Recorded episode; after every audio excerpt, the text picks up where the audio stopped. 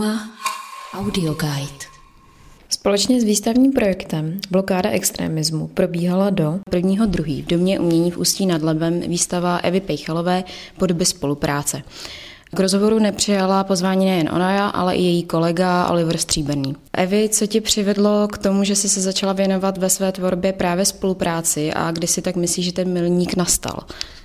Oficiálně ten milník nastal, když jsem končila na Vysoké škole umělecko-průmyslové s diplomovou prací úklidové práce a tehdy do toho uměleckého projektu jsem zapojila své spolužáky, svoji rodinu, kamarády, vlastně jako by lidi, se kterými jsem byla v té době v kontaktu.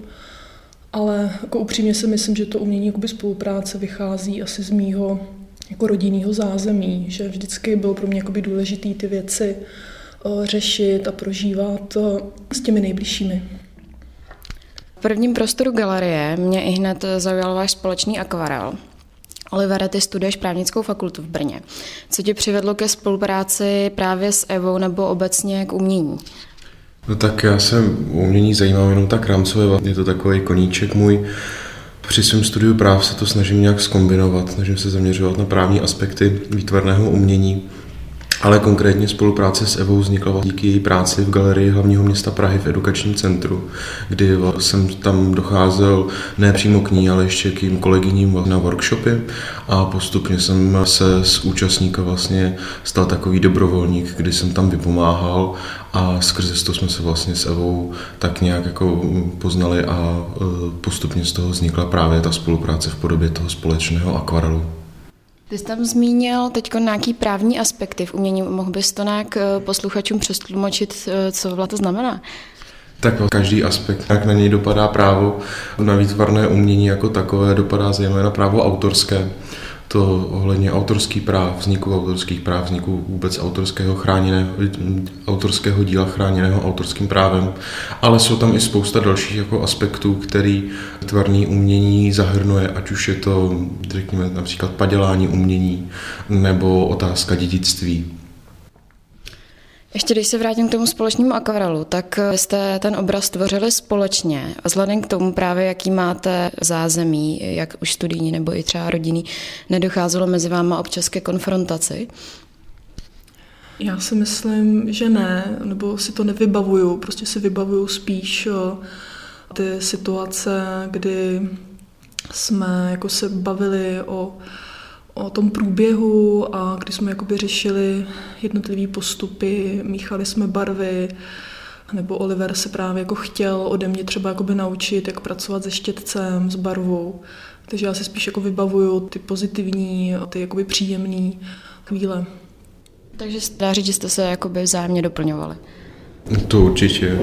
Tam byla spíš otázka vždycky, jako si hlavně vytvořit tu atmosféru tvůrčí. Mm-hmm. Někdy prostě jsme se i jenom sešli, ani jsme třeba opravdu jako nic nenamalovali, jenom jsme se o tom bavili a usoudili jsme, že prostě zrovna v tu chvíli na to nemáme kapacitu, tak jsme to nechali na Indii a právě i proto to vzniklo. Tam je napsáno vlastně 11 měsíců a právě i díky tomu, že jsme vlastně o tom takhle postupně povídali, řešili jsme to, nespěchali jsme na to.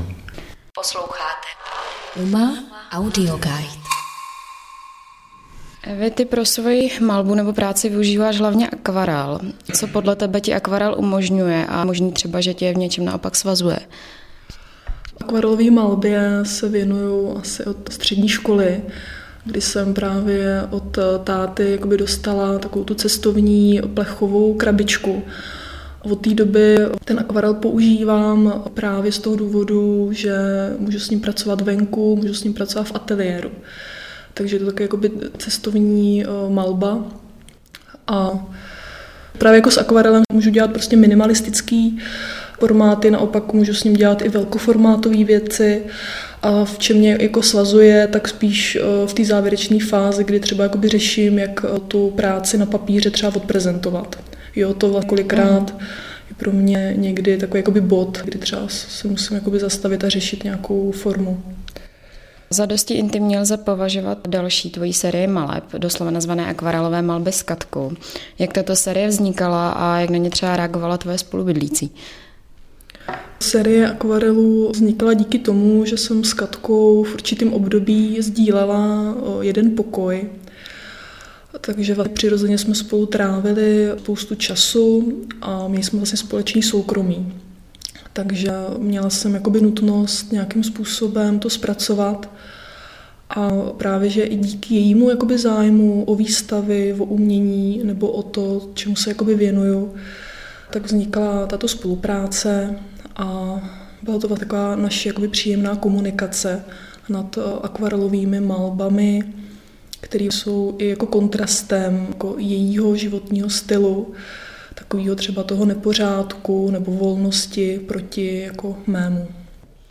Olivere, plánujete nějakou spolupráci do budoucna, nebo eh, je možný, že by se třeba v budoucnu rozhodnul pokračovat třeba tvorbě i s jinou autorkou či autorem? To zatím asi je ve hvězdách spíš jako, když už se nějak chci zajímat o výtvarné umění, tak spíš přes tu právnickou cestu. Mm-hmm. Spíš jako ne úplně jako autor, ale spíš jako právník. Takže ta vaše tvorba asi vznikala dost intuitivně a tak, jak jste se zájemně domluvali. Bylo to vlastně spontánní. Tak já vám děkuji za rozhovor. Tak děkujeme. Pro UMA Audio Guide Andrá Vaňourková.